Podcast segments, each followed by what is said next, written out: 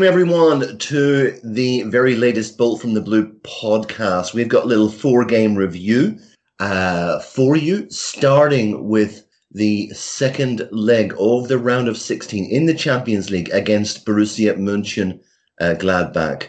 And uh, to help me do that, as you can probably guess, we've got the two normal guests with us. And uh, the first one we've got is uh, Ray from the YouTube channel City Fan TV. We do actually have um, a YouTube channel. If Mr. Brent from Nottinghamshire is, is actually listening, I heard he was being quite critical of our fan base. But uh, uh, Ray, how are you doing?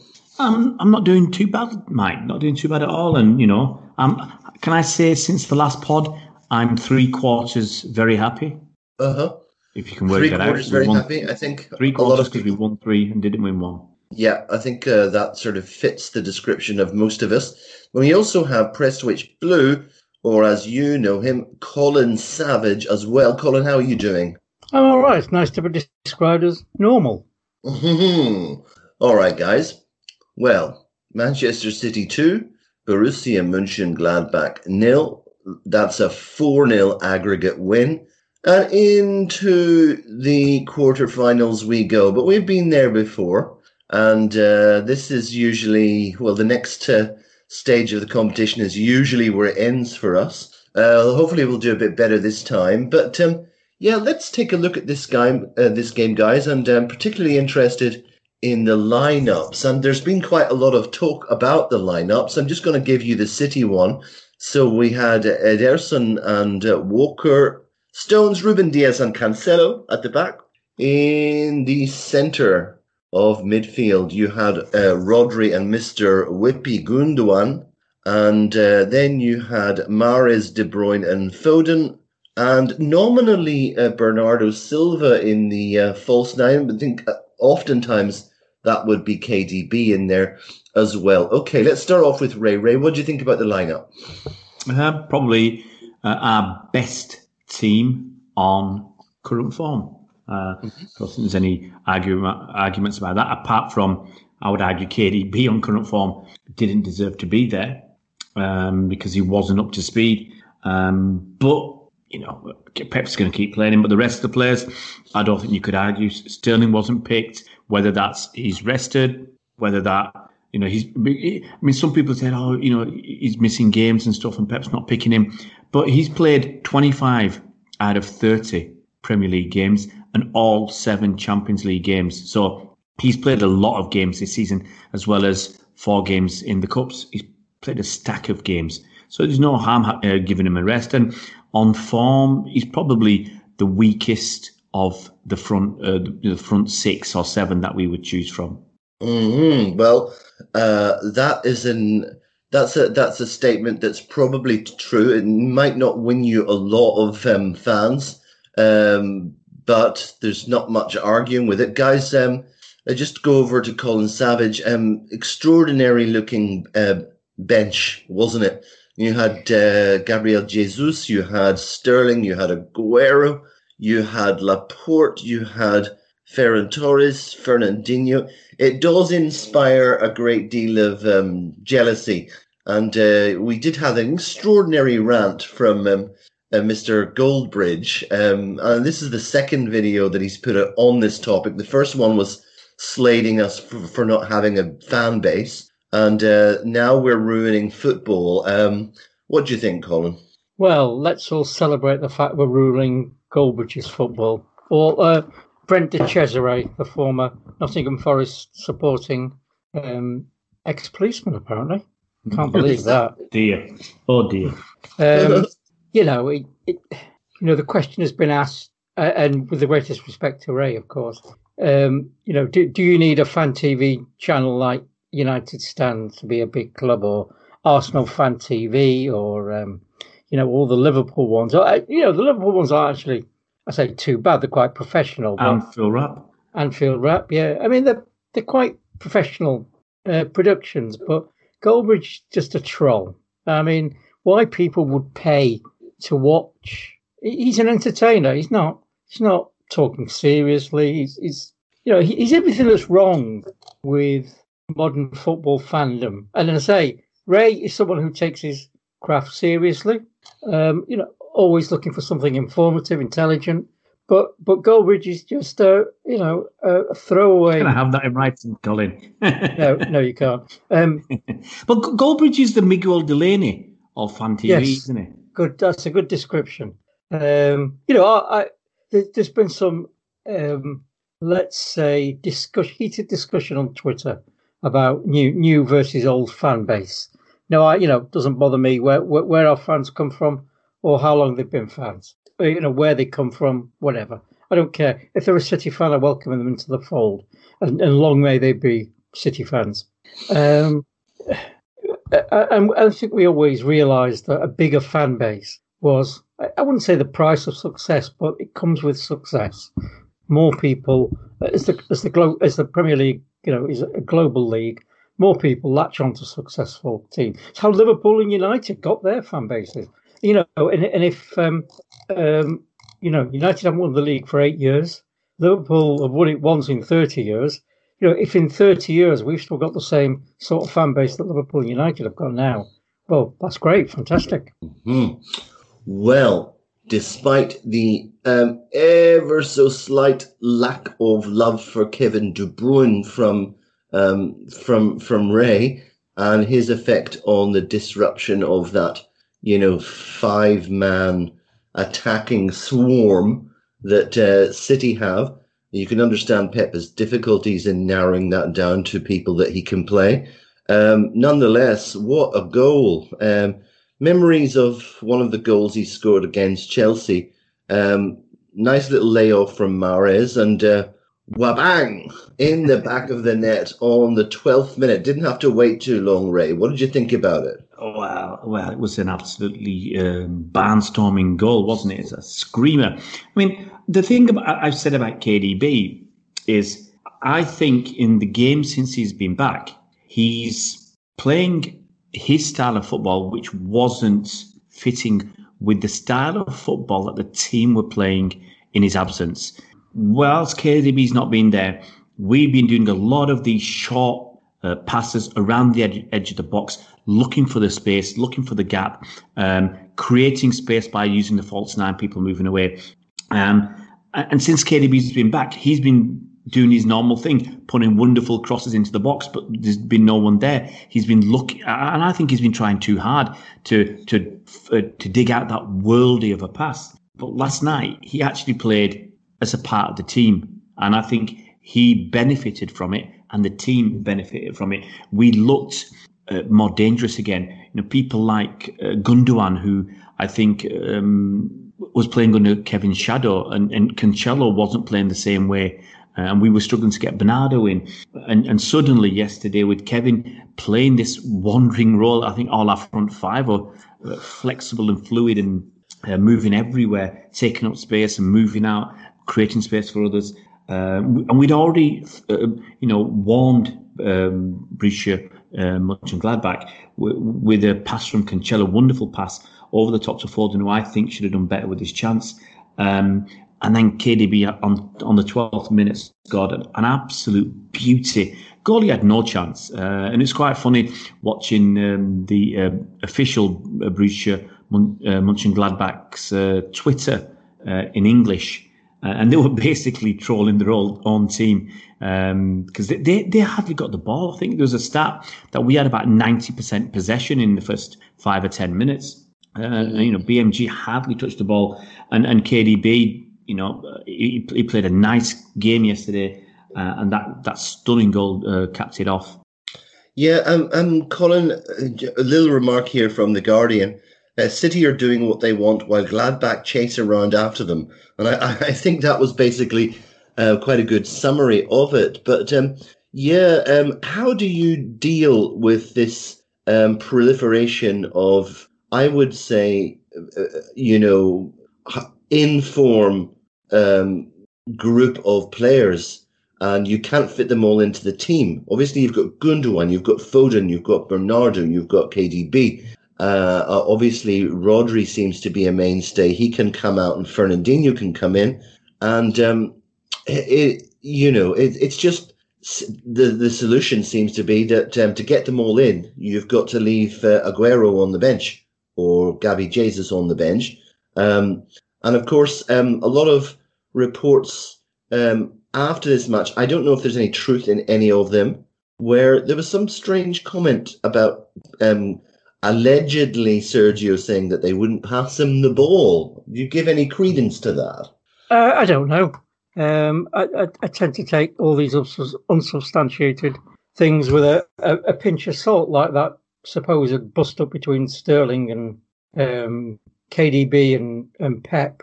Uh, all shown to be a lot of nonsense, wasn't it? And unfortunately, again, you know, some of these city accounts, uh, I, and I know what an aggregator does, but some of them seem to focus on the negative. And and you know, I, I, did advise um, the, the City Extra guys that perhaps they should apply a certain level of critical thinking to these things before they retweeted them, particularly completely unsubstantiated. Some guy said, I live near the City Stadium and I speak to some of the coaches. Well, you know, it was obviously complete nonsense. And, and, and why are we giving that any sort of credence? Because, of course, once it appears on Twitter, then the media pick it up. And uh, there's been a couple of things like that where you know Twitter rumors have appeared as, uh, uh, uh and as we know, once the media get hold of it, it becomes, in inverted commas, the truth. Mm-hmm. Uh, but I mean, Aguero's in the last year of his contract. He's barely played this season. He's hardly set the world on fire when he has played. It might be time to accept that he's um, hard as it is that he's yesterday's man. And and you know, the and as Ray said, the team was so fluid, so flexible, uh, uh, and that you know the pattern had been set. It's almost like muscle memory. Why would they um, to, to, able, to be able to cope with a conventional striker, why would they do that when we're so successful without it? Mm-hmm. Um, Ray, it seems to be that um, uh, from what we've seen anyway, that um, it, could be, as as Colin suggested, that they're prepared to let Aguero go. If you're judging by appearances, they're not um, willing to part with KDB though.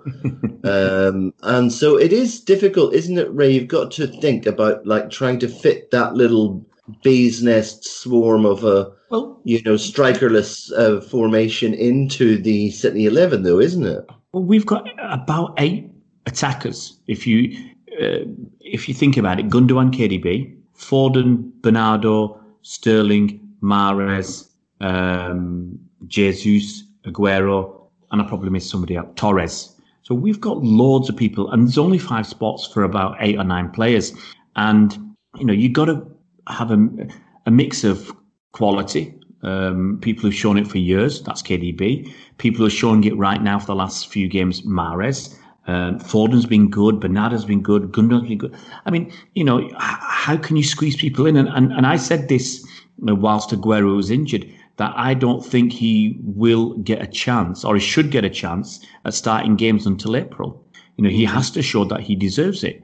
Um, and the, the sad thing is, I think Aguero as a normal striker, without putting the same level of effort in uh, to work hard for the team, is actually a backward step. No matter how good he's been for us in the past, at some point, sen- sentimentality has to go out of the window. You know, winning football matches and winning cups and trophies and competitions, you've got to be ruthless. Uh, and, and I'm not saying Aguero should go. I, would actually uh, hope and expect him to get a 12 month extension uh, for next season on his contract, just because this season he's hardly played it's like, you know, people say, well, he'll be 32, 33 or whatever. But he's not played this season unless he's had any after effects from his injury. It's like having a rest for a year almost. And if he can come back, um, you know, we'll see this in April and May if he if he can come back to form. So, but it, you're right, it's really really difficult, and someone's going to miss out. And as soon as somebody misses out, the media are there such sadly sometimes self-inflicted by City fans, but the media are there to say, "Oh well, Sterling's not played; he's not started a game.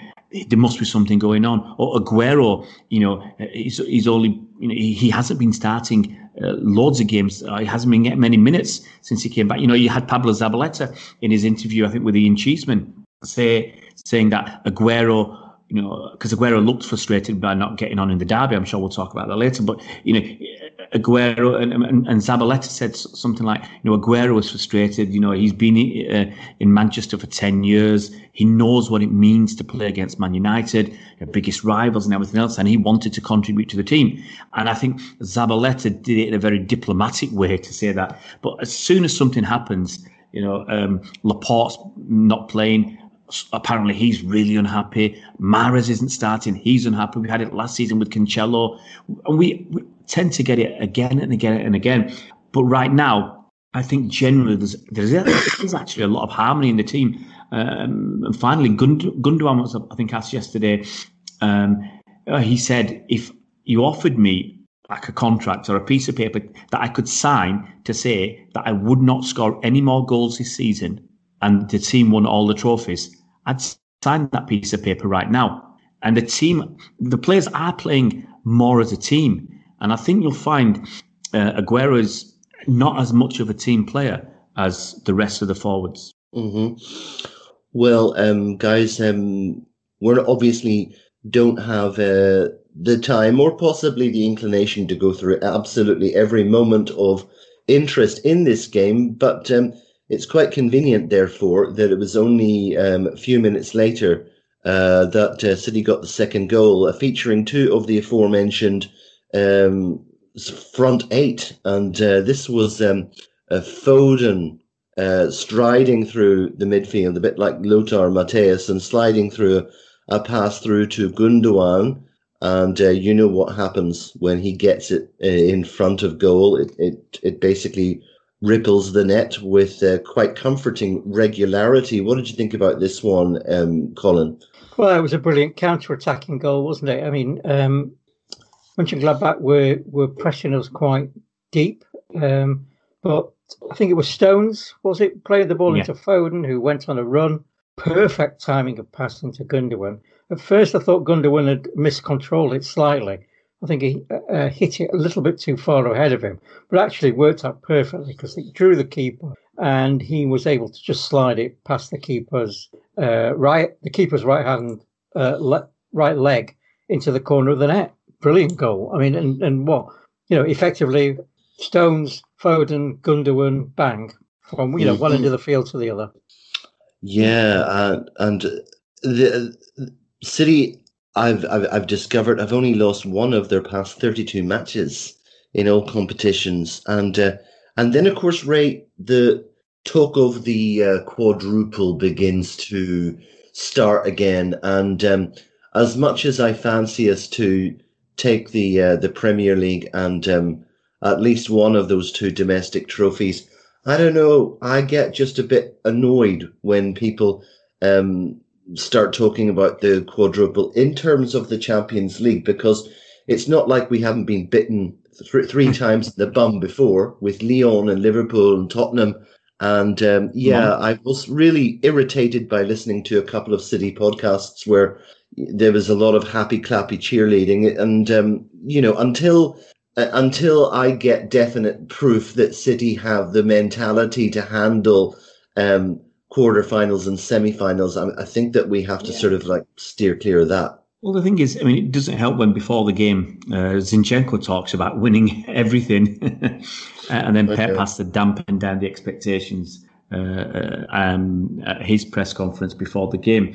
Look, you know, we can't hide from the fact that we're probably going to win the, uh, the Premier League. We're in the final of the Carabao Cup against Spurs. We're in the quarter final of the FA Cup against Everton and we're in the quarterfinals of the Champions League. We can't get away from that, that. You know, we are one win away from winning the Carabao Cup, two wins from winning the um, three wins from the FA Cup, uh, winning that, and possibly you know three three wins away from winning the Champions League. It's not a lot of games, and there's not many uh, Premier League games to go as well. You know, we need to bat another four wins, and we've won that. So you know, we could look, be looking at this season and saying, well, you know, eight more wins, and we could win everything. So obviously, the nearer you get um, to the end of the season and you're still in the competitions, the more people are going to talk about this quad. And I think a lot of it, like in previous seasons when we've been close to it, um, a lot of the talk comes from outside the club, outside, well, certainly not the club, outside the our fan base. All your, you know, relatively few uh, are talking about it openly, it usually comes from um, journalists and other fans, opposition fans, who are building City up. And then when we don't get the quad, if you know, it, for example, in the um, 18 19 season when we won all the domestic trophies. Well, that didn't matter because we didn't win the Champions League. And that's basically what that's the stick that people try to downplay that unbelievable record achievement of you know winning the last 14 games on the bounce to pip Liverpool by one point and winning you know the Community Shield, the FA Cup, the um, the League Cup, and the league. And people wanted to downplay that unique achievement, never ever been done before. And you know, as I, as I said many times, if they can't beat us on the pitch, they find reasons to um, to to downplay our achievements and what this side has done. You know, this side that's probably going to win three league titles in four seasons, uh, once by record number of points, second time by the second highest number of points. This time will be probably um, by you know a, a gap of um, at least ten or eleven points if we carry on like this. And people just want to you know either build us up and knock us down, or find a way to uh, diminish uh, what Pepper's done and what the team has done. Mm-hmm. yeah, and uh, Colin Savage, without wanting to rain on people's uh, parade, uh, Mönchengladbach are 10th in the Bundesliga and they've lost all their games, seven games since uh, they took that fantastic decision to announce that Marco Rose is uh, going to be joining uh, Borussia Dortmund at the end of the season. I, I don't know why they have to do that and uh, why they ha- why they expect that um, things will be tickety boo until uh, their manager um, swans off into the horizon. It's an extraordinary announcement, and it hasn't uh, hasn't done them a bit of good at all, has it? Uh, no, I mean, you think back to Pellegrini, of course, um, and, and, we did the same. You know, he announced in February that uh, he would be leaving. Uh, Guardiola would be. I think we said Guardiola would be taking over. Um, or, or he didn't. Uh, maybe he didn't say Guardiola, but the assumption was it would be Guardiola, um, and, and, it doesn't help. But you know, is there um, is there a kind of a good way or a bad way to do these things? Because you know, again, we're talking about the media; they will speculate day in day out about what will happen, and sometimes the speculation can be just as damaging as the um, reality. So, mm-hmm. you know, uh, but but you know, uh, whether it affects the players whether it or whether it affects his motivation, um, I'm not sure. So, you know, you'd have to ask them that. But uh, you know, there's, there's it's sometimes easier to do that, isn't it, than than to have to talk, you know, answer the continual speculation and daft questions from the media. Mm-hmm, mm-hmm. Well, uh, Ray, over to you. Um, uh, just a quick aside, a quick side question. Um, that's two games now when we have seen um, uh, Zakaria, who was much mooted as the player who would come in in the summer and uh, replace uh, Fernandinho, who the media have decided are going. Uh, even though you know we hope he gets another one-year extension. Um, anything that you saw in the performances of Zakaria that made you think that this is the guy? It's really difficult for me to say, um, simply because you don't know how somebody's going to fit into the city's side. Uh, mm-hmm. You know, for instance, if I said to you, you know, you look at Fabian Delph right now, you know, playing well, he doesn't play that much for Everton. But if I said, to, you know, three years ago he was a City left back uh, as part of a team that won uh, the league with 100 points, and then you know the season after we got 98 points with him uh, at left back again for a reasonable amount of the season and you wouldn't believe that. And you know, so there are people who can play in a side um, and and fit, uh, and, but in, in another side or you know for a different team, they might not look so good. Um, and and I, so it's really difficult to say whether playing in the City side would make him shine and stand out the way Fernandinho shines and stands out. Know, you say, you know, I'm sure if we sent Fernandinho to play for uh, Gladbach, if he was playing for them last night, we probably would have thought he had a good game if you know if we cruised to to a victory. So it's difficult. I I, I saw bits and pieces, but not enough to make me you know salivate and want him um, at my club desperately. Um, you know, I, I, haven't seen enough of him. I'm not a scout, and, and I'm not that great at reading players. But I didn't see enough to make me say, yeah, he should, we, we should be going for him next season. Yeah, um, Colin, just to, let me test your historical knowledge here. It seems to me, was it Don Revie in City's team uh, when they were given the name the Wingless Wonders? Um, uh, no, no, no, no. You, you, the Wingless Wonders were Alf Ramsey's England team. Right. Okay. Don, okay. Don Revie was the the uh, what do they call it? The, the deep lying striker, so what we call the false nine. Uh-huh. But but uh, he was a striker who was played in a uh, a midfield role rather than have a midfield player playing as a striker. Right. The wingless wonders were Alf Ramsey's English English English yeah. team. Uh, that would have been pre pre sixty six, I'd imagine, right? Um, and now, of course, we've got the strikerless wonders here with um, Man City, uh, Gabby J and Aguero on the bench, and it, it um, begs a question, doesn't it? Do you know? Yeah. Obviously, we'd all love um, Haaland, but mm-hmm. do we need him? You know, you look at the way we're playing now, almost without a striker, and you think with, with the team we've gone, with the bench we've got, do we need? Do we need? Well, Haaland, I, I, like Haaland. I think, Colin, what I, I think we do. I really do think we need Haaland so that we can leave him on the bench uh, and that the media can say we've got another oh, hundred yes, million pound player very, on the bench. That's very true. Yes, you know, right. It, so we, we want to make sure that our bench costs more than anybody else's. You know, maybe uh, anyone else's first team. Yes, yeah. uh, more grist to the mill for uh, Ian Dark. I think. I, um, I, I, actually think we should have a gold gold bench. So that's you know a solid gold bench. Um, physical solid gold bench that they can say it's definitely cost more than everybody else's. Uh, oh yeah, uh, sorry, Colin. Just um, just staggering um, headlines splashing the back pages of uh, of the British press. And I, I read this week that, um, uh, amongst others, that Manchester United have decided that Haaland is their man. um, and you're thinking, um, yeah, uh, okay. So I'm just wondering, um, what would possibly attract Haaland to Manchester United? And then, of course, the, then came the next one, which is Barcelona. Barcelona have made Haaland their top target. You're thinking, are you, are you guys uh, test? Are, are, you're just just just trolling us as as readers. And they don't have a you know a pot to pee in uh, financially, and yet um, they're talking about um, Haaland as their number their number one um, target, who would, by all accounts, cost at least a hundred million. Ray, I mean, uh, do these guys ever check themselves? Oh, look, it look. I've said it many times. You know, there was a start a few years ago as to uh, how many transfer rumours actually came true, and it was it was in the single digits, single digit percentages. Um, and the thing is, like, okay, transfers can fall down at the last minute because of wage demands or uh, medical or something. But generally, uh, I think a big chunk of these transfer stories are just made up.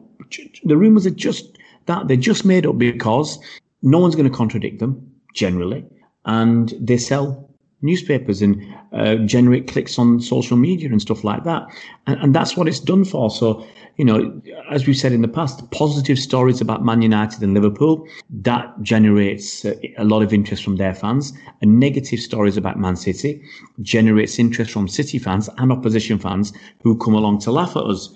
And it's exactly the same with these transfer rumours. So, you know, as you said, Barcelona are something like a billion euro euros in debt. They, um, you know, they, they got 1.1 billion euros. 1.1, right. you know. let, let, you know, let, us let's, um, let's channel our inner Ian Darke here.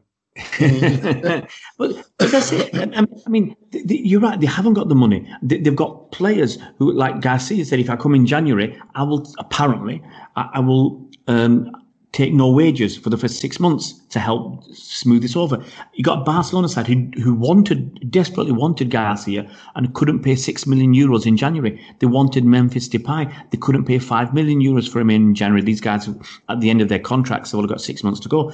They want them, but they can't afford them. And you know, they've already got the players taking was it a twenty five or thirty three percent wage cut.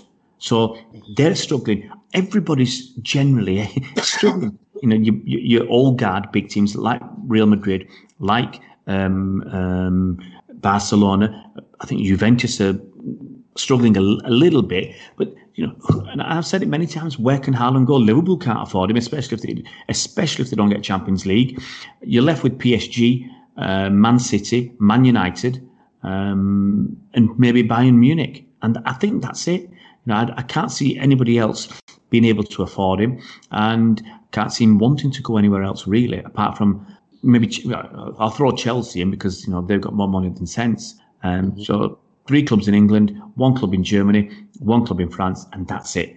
Um, and I, I, just, you know, looking at the transfer business that happened last summer, and I, as I said this many times, that Lautaro Martinez wanted to go to Barcelona, and they couldn't afford him. They couldn't afford the Inter's 80 million euros um, to buy him. And, and now he's signed a new contract because he knows the Barcelona thing's not going to happen because they haven't got the money. Uh, I actually said if we wanted him, we should have put a, a, you know a lower a low bid in of about 40 or 50 million euros and see what happens. Uh, I think once again we're going to find this summer probably um, there's not as much money as there used to be floating around. You know, teams have gone through a season without fans. You know, it, it, you know, someone like Liverpool have, have, missed out about 90 million quid of income. United have missed out on about 110. Spurs have missed out on uh, probably best part of 100 million pounds as well. So, you, and, and Arsenal have probably missed out on uh, 80 odd million. So everybody's struggling, and it's the same across Europe as well. So I, I, don't, as I said, these stories are just made up to, to sell papers, to get people to click um, out of their uh, curiosity and anger. And it's it's Mark Goldbridge syndrome, isn't it? It's, it's, a load of rubbish, a load of drama um, with very little. Basically, it's flannel, isn't it? It's a load of rubbish. Mm-hmm. Well, just um, rounding this game off. I mean, KDB had a couple of um, cracks at goal as well, um, including that thirty-yard free kick, which was just pushed over, and the one that was just curled wide um, from the edge of the penalty. Riyad Mahrez also he had like a, that double effort um, of his trademark move, but uh, he wasn't able to curl the ball in. He tried it twice, uh, didn't work uh, out for them. But City were in total control. There was a bit of life from um, Borussia Mönchengladbach in the second half. I think they've got two, you know, de- reasonable players there in, in Bodo and, and Marcus Thuram. But um, uh, Ederson uh, basically um, had to make a couple of saves, but he, he's impressing me, guys. I mean, he's not. Um, he's uh, obviously he's they've, they've not been forcing him to bring out the the the spectacular saves, you know, that are called you know ones for the camera. He's um just um refreshingly reliable. Um, Colin, what would you say? What would you say? Uh, yeah, um, you know, we know what he can do. Uh, one of the criticisms we, we know what he can do with his feet. I mean, there was one during that first half where he pinged a ball about 60 yards to a player on the touchline, um, quite, you know, to the inch. Um, so that you know that's never been in doubt. His calmness under pressure. What where where there's always been the question mark is about his ability when facing having to face a save rather than play the ball out. But there were mistakes previously, but we've not seen that many. Um, recently, and and yeah, he's made some very very good saves. Yeah, mm-hmm. very reliable. And, uh, yeah, yeah, and uh, Dias and, and Stones looking um, uh, comfortingly reliable once again, leading to a lot of stories in the press about whether John Stones is going to be recalled for the English England team um, of which I think that most of us don't really give a fiddler's whether he goes back to the England squad or not. But um, yeah, his fine form um, continues, and he'll probably be you, he'll probably be recalled on Thursday um, for Southgate's uh, squad. You would expect Ray, wouldn't you? Absolutely. I mean, I think two of the first names on the team sheet: Phil Foden, John Stones. Mm-hmm. Um, you know, there's no question about that. Uh, they're two of the best uh, performing players uh, at City this season, and, and uh, naturally they should be um, in in the squad. Mm-hmm. And uh, we've got like a, a few more targets to aim at in terms of records because I understand that City have now scored more than 100 goals in each of their past eight seasons in all competitions, and only um, Manchester United have bettered that. They had uh, nine in a row uh, between uh, 2004 5 season and uh, 2012-13, hmm where they did the same uh, thing. And uh, another one that I was unaware of um, is only the third team in Champions League history to keep seven consecutive clean clean, clean sheets. Um, um, just uh, pipping uh, AC Milan, who did seven in uh, 2005. Uh, the currently holding this record is Arsenal with 10, um, which concluded in April 2006. Um, if memory serves, that's the year that they went into the final and um, lost in the final. And um, yeah, for Guardiola personally, his teams have scored uh, 100 plus goals in all his 12 seasons as a manager since 2008, 2009. So that's the, the bold fraud for you. Um, But, we're But, not, uh, are, we, are we not? But we're not the top scorers, um, are we? Yet. There's one Not- team in England got more goals than us. that's right. That's right. Of course. Who could that be? Any guesses? Uh, all right. Well, let's ask. Uh, let's ask Colin. I'm hearing Uh, crickets. Crickets. I've no idea. Okay, Ray. Put us out for Spurs. Spurs. Mm-hmm. Can't believe Right. that, but it's Spurs. Oh gosh. okay. Well, Mind you, you know that that that free flowing buccaneering team under Mourinho that they are. It's Well, um, you- you- I hope you said buccaneering there. No. okay. Yeah, I'm just before we go into uh, some part of the dialogue from a Carry On film. let's uh, let's let, let's go back in time, guys, because obviously um, it's been a while since we've been podding together, and there have been a few uh, other matches uh, since then, and uh, uh, three to be precise, um, if, not including uh, this game that we've just talked about. And uh, I guess one of the ones where that we're going to talk about is the that devastating two 0 loss to Manchester United. Um, Colin, how on earth did that happen? Um, I mean, come on. I mean, surely um, there was no possibility of that. You looked at the team lineups and you looked at their their form going into this game 3 0 0 as City were uh, knocking teams sideways and um, and they did they put it over us again much to the much to the delight of Brent and, and his mates. Um, how did that happen? well, uh, you know, I, I looked at that starting eleven and I I, I was a bit um, nonplussed to be honest. I mean, I know it's um, Nonplussed. I love that. word. nonplussed. Yes, you get good words on here. Um, we, we- we know now not to kind of second guess Pep, um, but to me that that starting lineup for a derby was wrong. I mean, there's always this suspicion that Pep really doesn't get the derby uh, because the players you want in there are Fernandinho, Foden, Bernardo, and none of them started. Mhm. Um, so, so we had uh, an out of form Kevin De Bruyne and a, an out of form Sterling and uh, a barely in form Gabriel Jesus. Uh, and also, I didn't like the the, the back four because um, Cancelo and Zinchenko for me don't necessarily work well together. I think I've been critical of Walker, but I think you want a traditional fullback with Cancelo or Zinchenko.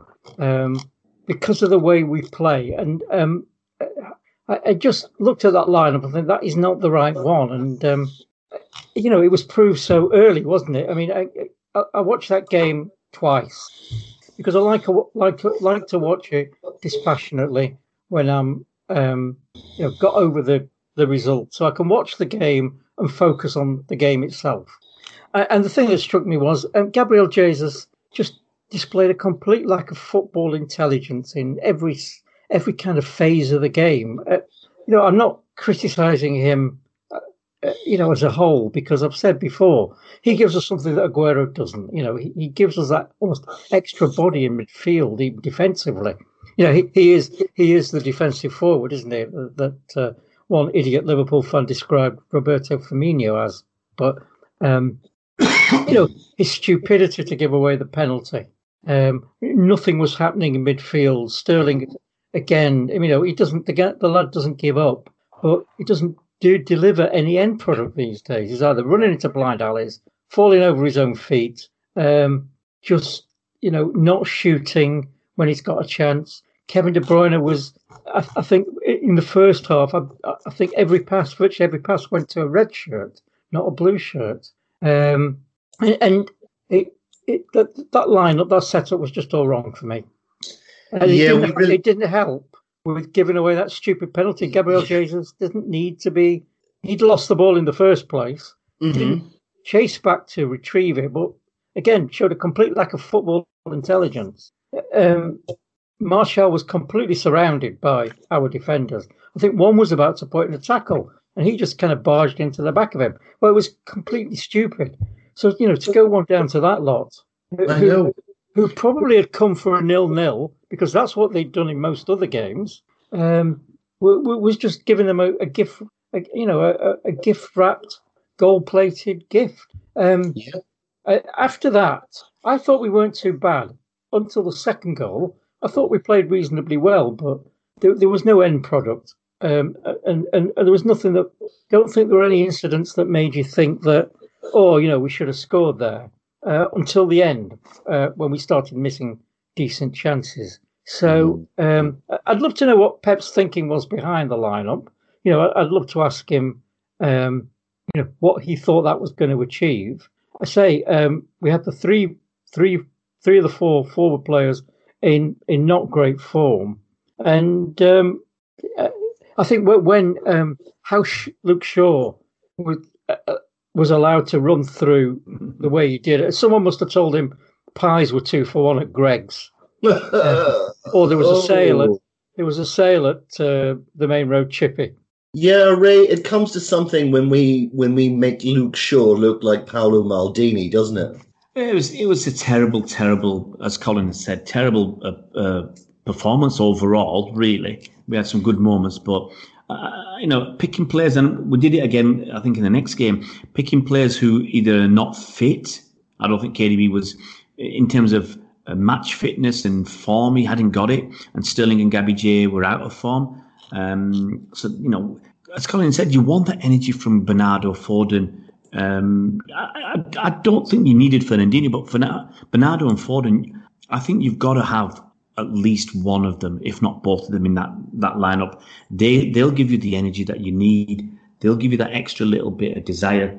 And there was there was just so there were so many things wrong. I mean, I don't make notes of everything that happens in a game, but in the first half, in the space of ten minutes, I had four bad passes from KDB, and that and you know uh, and that went throughout the game. He must have done six or seven, or eight really poor passes, poor crosses, um, and he, I just think he was trying a little bit too hard to to pull off world beating, um, you know, crosses and stuff like that. Um, and what, as Colin has said, what Gabriel Jesus was doing. I mean, surely tactically before the game, we would, you know, would tell the players, look, whenever you get, whenever Man United players get near the area, near the penalty box, you know they're gonna they're gonna go down.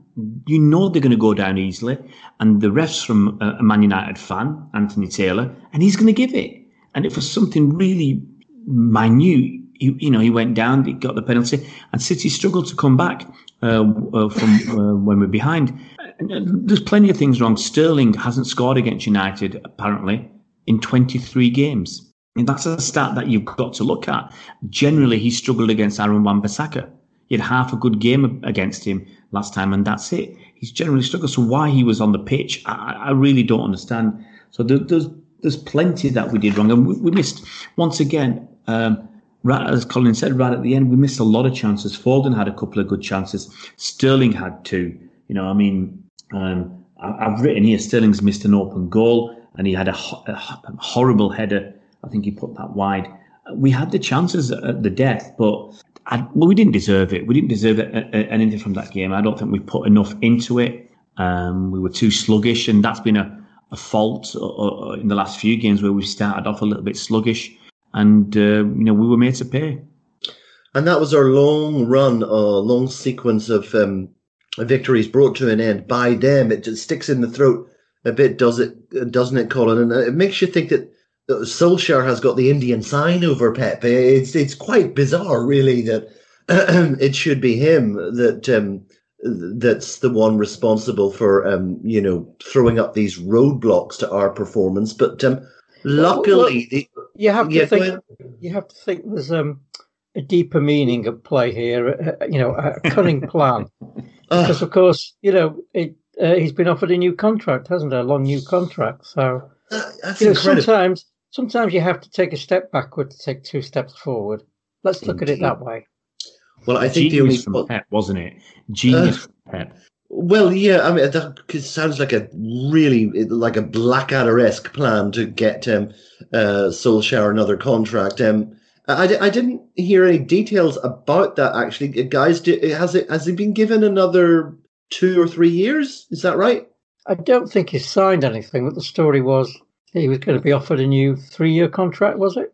Fantastic, yeah. And I also learned that instead of going abroad for the um, Europeans' uh, progressive um, directors of football, they've done it in house as well um, uh, with Murtough, I think, and uh, and Fletcher, former uh, player um, for United as well. So again, they've um, they're uh, you know keeping the um, the financial outlay outlay quite um, conservative. I think the only sort of advantage, Ray, to this whole debacle was that we did get a chance just a few days later to um, to to get back on track, and uh, they did it in some style. Um, Five two against Southampton, where I thought personally, I mean, um, Ray might disagree with me. I thought Mahrez was just fabulous um, in in this game. But um, what did you re- what did you reckon, Ray? Let's give you your your say. Ma- Ma- Ma- Mahrez was all right. You know, I was obviously in the lineup. I was a little concerned. We had no Stones, Rodri, Cancelo, Jesus, or Sterling. Pep made a lot of changes, um, and actually, as I said earlier, we were we were sluggish. You know, um, Southampton putting us under a lot of pressure. Um, our passing was poor. I think KDB. I think I put him down as a number nine at the start. Um, but our pressing was poor. Our passing wasn't great. I think in the by ten minutes, I just I said City are not in the game, you know. And Laporte had done three poor passes already, and then after 14, 15 minutes, we score. You know the kind of goal we we do against the run of play. One um, mistake from Southampton at the back, pass over the top to Zinchenko. He passes it to Foden. Shot is saved, and KDB's there. There's me criticising him. He, he scores off the underside of the bar, and I just think it was um, individual brilliance. Um, we, we showed quality uh, despite Southampton being in charge. I thought for a lot of that first half, Southampton, you know, they, they, they didn't play like a team that's lost six or I think six out of the last seven games. And, and in fact, if you if you'd come if you're a Martian come down from Mars and you're watching that game, you might have thought that Southampton were the team that was at top of the league, and City were the ones struggling in the bottom third. Yeah, Yeah, was that really? I mean, I just I didn't see too much in that penalty incident. Then, Colin and Ward Prowse obviously uh, got one back No, for uh, I- Southampton, and again it's Laporte, uh, and he, he just did, I, he just didn't deserve it. Um, what did you think of that? Uh, well, I, I, I- I struggle to see it. I, I struggle to see it as well. I mean, the corner was cleared, uh, the ball came back in, and uh, Yannick Vestergaard went down like he'd been hit by, you know, a wrecking ball. Uh, and, and I looked a few times and I struggled to see anything that could have caused that. And um, Laporte had had his hand out uh, and and had caught him, but it certainly wasn't enough to send him going. uh, You know, he's what six foot four, Vestergaard. Certainly wasn't enough to send him going down like that. So, so he had caught him with his hand, but whether that was worth a penalty, uh, Mhm. I'm not sure. You know, I still look at it and think, you know, why? Why would you give that? And you think, well, VAR will overturn that, but of course, you know, Mhm. a- as we've seen, it, it won't necessarily overturn it.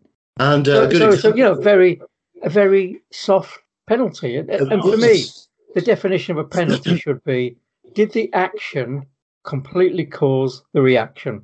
Which would get rid of a lot of Mohamed Salah's pen- penalties. it, was a, it was a dive. Actually, it's, it's interesting that Pep, I think, criticised Walker. And Walker, you know, he, he did this crazy, crazy back heel near the halfway line um, when he was ne- near the edge of the pitch and not knowing who was around him. He just back heeled it into the middle of the pitch, which Southampton got, got the ball, said, Thank you very much, went down. Um, and, and actually, Ederson made a, a good save, pushed it uh, out for a corner.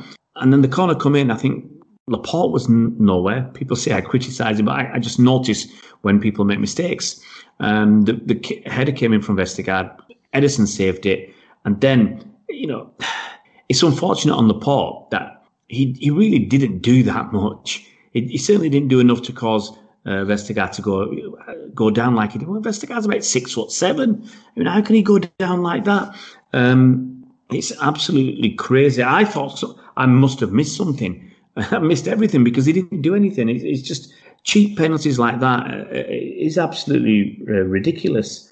Well, um, Ray, just staying with this penalty issue, maybe um, Philip Foden needs to take a few lessons from Mr. Vestergaard because we can't uh, mention that without mentioning the other um, highly uh, talked about uh, event in this game, yeah. which is um, Foden being, you know, uh, scythed down by their goalkeeper, and um, and and VAR getting the chance to take a look at it and saying, I don't know what the argument was from John Moss that maybe the keeper had got a slight touch of the ball. I mean, what, what was that? Well, the thing is, I mean, if if Moss was unsighted, I understand that. I, I totally understand that that referees sometimes can be unsighted, they could be unsure, um, and he didn't give a penalty. Uh, so sometimes all you, you, can think that the referees are chickening out and just leaving it up to VAR to make a decision. But you've also got the problem where the VAR officials, and I said this as soon as it, it came in and we were having problems, that they don't want to overturn what the man in the middle has said. It's very rare that they, you know, that they overturn what, what he said or ask him to go and look at the screen. Uh, and some of them had been absolutely uh, nailed on penalties that haven't been given. And, and this was another one. Um, it was one all at the time. So this was a big moment. And Pep talked about it after the game. He said, you know, look, we've won 5 2. And so now I can talk about it. If we'd lost, then you'd have said I would, you know, I was being, it was sour grapes or something. I was whining. Um, but look, it, it, he, it was a bad, um, bad, it was a back pass and he slipped under the goalie's foot and he chased it Foden just nicked it, got there ahead of him. Um, he fouled him. Foden went down, but you know he, he was scrambling to stay on his feet. Uh, the chance was missed, and VAR should should have called it. I mean, I, I can understand. I can understand VAR. The only explanation is VAR didn't want to waste time. It didn't want um, John Moss to waddle over uh, to the pitch side monitor and waste five minutes doing so. Um, and it, VAR also knew that we were going to miss the penalty anyway, so why waste time? But it was, as Pep said, it was incredible, incredible. Uh, and and once again, we've seen fans ask for refs to be mic'd up. We want to know what the thought processes were. You know, how did they come to that decision? You know, did the VAR official say, uh, or did the referee say, I, I think the goalie touched it? Touched the ball, so that's why I didn't give the penalty. Did the VAR official say, I can't see anything clear and obvious to disprove that? That's why it's not a penalty. I, I don't know. Uh, you know, it's just a crazy one. And obviously, the ref said the goalie must have touched it because he didn't give any card, he didn't give anything. So um, it's, it's just another crazy decision um, that we have to, to live with. And for, for all people saying VAR is spoiling the game, it's it's not just VAR. It's the I think most of the time it's the officials. It's the yes. lack of courage from the officials that are that is spoiling things. And we all always knew that there would be some teething problems, and we, we've seen recently where they're talking about changing the offside law so that if uh, so that just one part of the player has to be in line with the defender. One part of the attacker, a scoring part of the attacker has to be in line with the defender. The rest of his body can be ahead. That's going to be onside. I think that's the way it's going. We know things will change and improve, and it takes a little bit of time. But the biggest problems is, is, is more certainly the officials. And I, I heard uh, Richard Keys, I think it was Richard Keys, or someone said you should have professional, full time VAR officials. You shouldn't have people doing being a referee and a VAR. Have somebody, probably an ex-ref, you know, who doesn't need to run around, someone in the fifties or whatever, watching uh, and, and just doing the VAR officials. So they've got nothing to do with the referees on the pitch, um, and they're not overworked because some referees at the moment are doing VAR official duty. They're doing all so many Premier League games, and they're doing European games as well and maybe some internationals. Some of them are overworked. have people just focusing on VAR, and so that they will become experts in VAR by doing it so much. hmm Well, I suppose the one good point is that it didn't cost us in terms of the points. And um, what this is what I like about Riyad Mahrez. I mean, people can criticize him for uh, selfishness uh, sometimes, but he is so so tunnel visioned, isn't he? it's just really he's, he's like he's like an animal on instinct. He, he, as soon as he gets the ball, he's looking to do what he does, and he does it incredibly well, uh, especially recently. Uh, two cracking goals uh, there for him, um, Colin Savage. I wonder how long this stretch of form is is going to last. If, if, if, he, if he can keep that sort of um, level of clinical, you know, dead-eyed uh, shooting up, then we might we might be in in for a chance of getting deep into the Champions League. Yeah, well, I mean, he's uh, Sterling's form has declined. His has improved, and, and what he can do is, you know, he can pick up like like he did for that goal, pick up the ball thirty yards out, uh, control a, a cross-field pass impeccably, pick up the ball, leave defenders kind of uh, dizzy in his wake, and then plant um, a thirty-yard, 20, 30 yard shot inside the far post. Mm-hmm. And, That's and right. That is what uh, you know, and, and that's if you can keep that sort of form, you think you know. Again, it's about about, about going back to that question: Do we need a um, dedicated striker? Mm-hmm. Mm-hmm. Yeah. Uh, who who needs one whenever you've got um uh you know shot making like that? What do they call him? The Algerian Arjen Robben because he used to do that from the other side for Chelsea. Um, uh, but uh, whilst everyone knew what he did, um, they weren't able to stop it. And um, yeah, and what was uh, fun about that was he scored the first goal and then um, nearly got a second one. Uh, and then, of course, after the break, got you know did it again. Basically, I mean, he's um, he he was absolutely on fire in that game. I thought, and um, of course, uh, near the end, we got another Well, lovely. he got. I mean, he got he got his second goal just before half time, didn't he? Because um, Yeah, yeah, I- yeah. I, I, I kind of noted he, he completely bamboozled about five or six Southampton players Mhm. um, and played in a really delicate shot with his right foot, I think, um, which hit the post.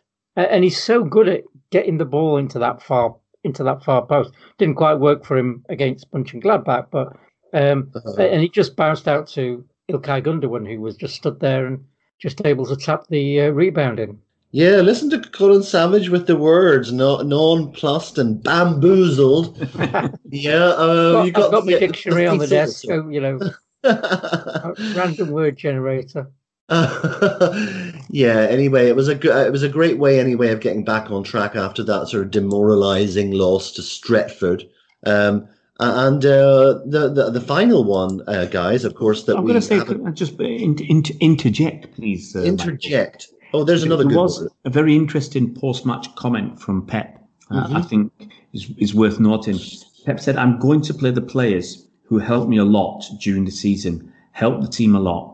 I'm going to rotate less, going to the players who think about the club, the team. The rest will sit in the bench." So that's what Pep said after that game. And there's a lot of speculation as to who he was talking about, but Yes, was that a barbed comment aimed at someone in particular, Ray? Well, I think he's aimed at one, possibly two uh, players. I have no Care to- idea who they are. Care to um, make a guess? No, no, we we No. we don't we don't um, encourage idle gossip, Michael. Not at all. Not at all. Oh, we are he did say something earlier in the season, um, actually, Uh. which I think was di- directed at Aymeric Laporte when he said, "You know what you." I mean, it might have been even Aguero, but he said, "What you've done in the past, you know, it doesn't really matter. We need, you need to forget about that. We need to focus on what you're doing now and what we think you'll do in the future." And it, Mm-hmm. it could have either been, uh, I think it was Laporte because Laporte wasn't happy that he wasn't playing. Uh, well, you can't separate John Stones and Dias, they were playing so well and not conceding goals, not conceding chances, mopping everything up. Um, and I think that was directed at him, possibly Aguero, because Aguero, I think, had come back from injury once and he, he's, he played a little bit. And But I don't know who he's referring to this time because it's hard to say because he's actually, since that comment, he's played most players. since that comment. So it's hard to work out who he's referring to. Hmm. Well, um, guys, the the one game that um, that remains for us to talk about is uh, what uh, on paper looked like a very uh, standard three 0 win, um, uh, and uh, in this particular game, um, uh, the three 0 win um, against Fulham at their ground. I think what bamboozled a lot of Twitter City fans was um, an interesting lineup from um, Pep. So in this game, we saw the return of uh, people that um, you know we wondered whether they were still alive. Benjamin Mendy got a run out, and uh, Aguero. Um, finally, the Pep responded to the um, to the clamouring for um, the return of Aguero. In fact, he actually scored one in the 60th minute. Um, Colin, what do you remember about this particular game? Um, eh, well, we had a very tough first half. Fulham were uh, they're highly motivated at the moment. You know, they're from from being in a position where you just assumed they were going to be one of the three teams relegated. They're now in a position where um, they're not. Um, it's not if they carry on the, the sort of run they're on. They're um, they're only now two points behind Newcastle, although Newcastle have got game in hand three points behind Brighton, who also got a game in hand, uh, seven points behind Burnley uh, on the same game, and seven points behind Southampton on the same number of games. So, uh, you know, a decent run. There's teams. I don't think Burnley will struggle, but Southampton, you know, are um, struggling, and um, so, so they're highly motivated. Scott Park, Scott Parker's got them defending very, very well, and, and we had a bit. We played the three at the back, which we seem to struggle to cope with a little bit. Um, so yeah, um, yeah, Fulham. Uh, I think we it, it's there's not many occasions where Fulham have given away three goals. Mm-hmm. So mm-hmm. yeah, um, yeah, they've been doing very well, and I think they caused us problems for that first 45 minutes, uh, at least equal, if not more, than the problems we caused ourselves. Mm-hmm. Well, uh, yes, it was a stalemate until uh, half time, but then we we come at the uh, cometh the moment, cometh the man, Ray, and it's uh, it's that man Stones again. Who needs strikers when you've got John Stones, eh? Balls of steel, man. Balls of steel, Balls John of steel. Stones. Yeah. Um, I'm, now, i just want to say um, a, a, little bit about, about this. I, I, personally, I felt we had too many changes. We had too many players with either no form or minutes, like Mendy, Torres, and Aguero. You know, and sometimes, uh, and, and Torres looked uh, devoid of confidence. Uh, Aguero looked a bit greedy. Um, and we, you know, we, we did look a little bit ragged. Um, and then it's, it's one of those things. We score a goal, uh, and then we, you know, we, we stroll past the team, and yeah, you know, it was a free kick early in the second half. Um, I think it was poor defending from from Fulham, um, who stayed too. They had decided uh, in open play to stay at the half, uh, at the edge of the penalty area. They weren't going to retreat past that. They were trying to catch people off, off offside and it didn't work. Stones um, snuck in, tapped the ball home, uh, and and I think after, after that, very very quickly, we put this. We you know within ten or twelve minutes, this game was put to bed. Hmm. And uh, your man Aguero um, got on the team sheet there, Ray, uh, again, and um, just reading um, something that has just popped up on my uh, Twitter timeline, saying that Aguero has vowed not to leave until we get the Champions League. So that's an old one. That, that's an old one. It's something from a few years ago. Is that right? Actually, okay. Yeah, it's, it's an old one. Uh-huh. Um, so you know, yeah, we might do it this season, and he can go.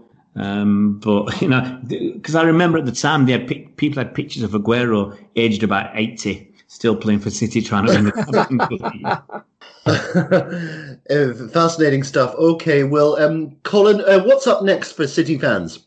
Uh, Everton uh, FA Cup quarter final on uh, Saturday evening uh, UK time, and um, that that was a trip I wasn't looking forward to uh, when it was drawn. But Everton um, look a bit of a shambles at Goodison. I mean, the problem with Everton has been in the last few seasons they've been strong at Goodison, but um, woeful on the road, and they seem to have completely switched that around, whereby they're very good on the road uh, and are um, absolutely awful uh, at um, uh, at home. Let's hope.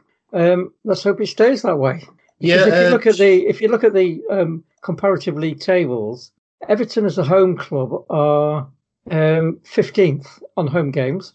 They've mm-hmm. they've uh, played 14, won five, drawn two, and lost seven. If you look at their away form, they are fourth, having played 14, won nine, drawn two, lost three.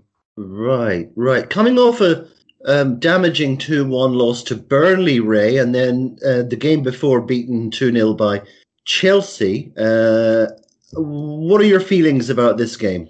Um, it's, it's one of those again. Everton, good team. Um, what have they got to play for this season? You know, they, are still.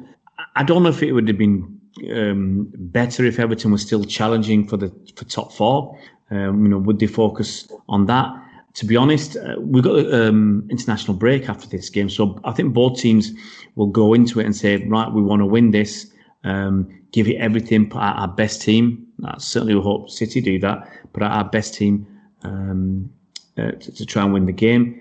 It'll be interesting to see who, who Everton have fit because they've had, uh, um, I think, Richarlison and Dominic Calvert-Lewin probably both fit. James Rodriguez hasn't been fit. I think Allan's just come back. I think Doucouré, they've lost him. Was it for is it the rest of the season or for a, a big chunk of the season?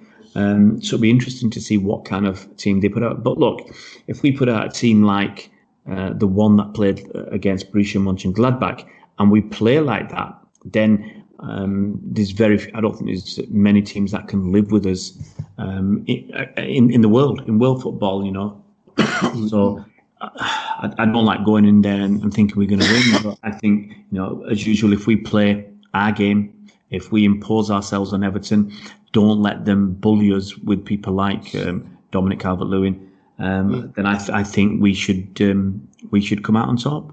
Um, Colin, just remind us who's left in the FA Cup. What hallowed names could we, if we're successful against Everton, could we meet um, uh, later?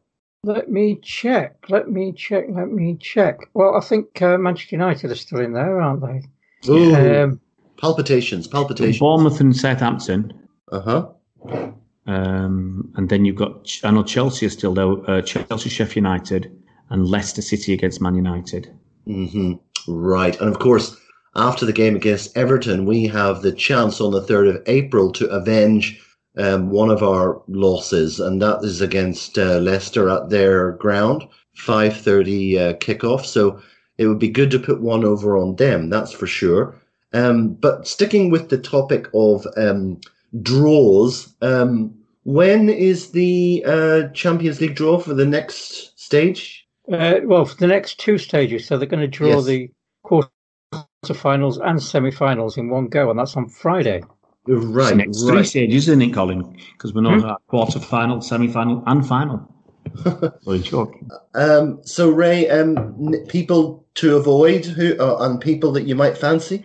Um, I think most people probably would say let's avoid Bayern Munich. Uh, personally, I wouldn't want to play against Liverpool. Um, Chelsea, looking pretty decent. You know, I mean, they put I, out. Okay, I, would prefer Liverpool to Chelsea, to be honest. Yeah, yeah, I, I don't know. Um, I'd rather some. I'd rather Liverpool play Bayern Munich. I think that tie. I'd be very tough with. Yes, we play some. I don't mind playing Porto. Nice. I don't mind playing Porto again. Um, Real Madrid, you take them? Yeah, I, I think so. Um, you know, who, who, else is? I think that's mostly. So you got Real. Who's left? Real Madrid, well, uh, well there's um, well, obviously there's us, Real Madrid, Liverpool, PSG, Chelsea. Dortmund, Juventus, Chelsea, and uh, Juventus. Did you say Juventus? Juventus, uh, Porto. Sorry, Porto. Well, Juventus are out, aren't they? Yeah, yeah they're out. Mm-hmm. Yeah. Okay. So interesting stuff. Yeah, I think I might agree with Colin. We could have a crack at Liverpool and get our revenge on them. Um, although with Fabinho back into midfield, they seem to be doing a little bit better. that's why I said play, let them play Bayern Munich. Let, yeah, let see how good they get, really are, and get a good shellacking. Um, Shellac? You you call it shellacking? You say shellacking. Yes, I got put my stress in the wrong place there. Shellacking, a good shellacking. Um, uh, so um, yeah, that that's that's interesting, uh, guys. Um, any other little issues or comments that you might like to make before we close this out? Anything um, piqued your interest or curiosity that you've seen um, in the news uh, concerning Man City? Mm, not Not so much this time. not so much this time that I can think of. Yeah, yeah. Well, um, this is normally the moment where Ray chimes in, but I can hear. It's not much going on, you know. Man going City on. women were through to the uh, quarterfinals of the Champions League. We're playing against Barcelona women. That's going to be a tough game, and the winners will probably will play the winners of PSG and Lyon, who Lyon have won it for the last three years, four years. Uh, they're the best team in, in Europe, um, so that's that's interesting. Uh, From a City women point of view, we won tonight, um, beat Bristol City 3 0 away from home. Um, you know, and it all points, and Chelsea won tonight as well, so all points um, to the game between City and Chelsea, which might be, uh, you know, the winner takes all. hmm hmm Well, well, guys, I think that that's pretty much it for this particular uh, episode. So um, l- let's just uh, bring it to a conclusion now by thanking our contributors. You have been listening to Mr. Presswitch Blue, Colin Savage. Colin, thank you so much for coming on and bringing your thesaurus with you. Oh, it's always a pleasure, as I always say. Uh, okay, and also you've been listening to Ray from. Uh, we do actually have a Manchester City fan channel, and we, the one that runs it. we have a few out. We have we have a few. We have a few, but um, the the the producer of one of them is someone you, you've been listening to, and that's Ray. Ray, thank you so much for coming on. Uh, as Colin said, always a pleasure, Michael. Thank you very, very much, guys. That's it for this particular episode. We hope you've enjoyed it. We'll be back very, very soon. So until then, finish off in the normal way by saying, have one on us and up the blues.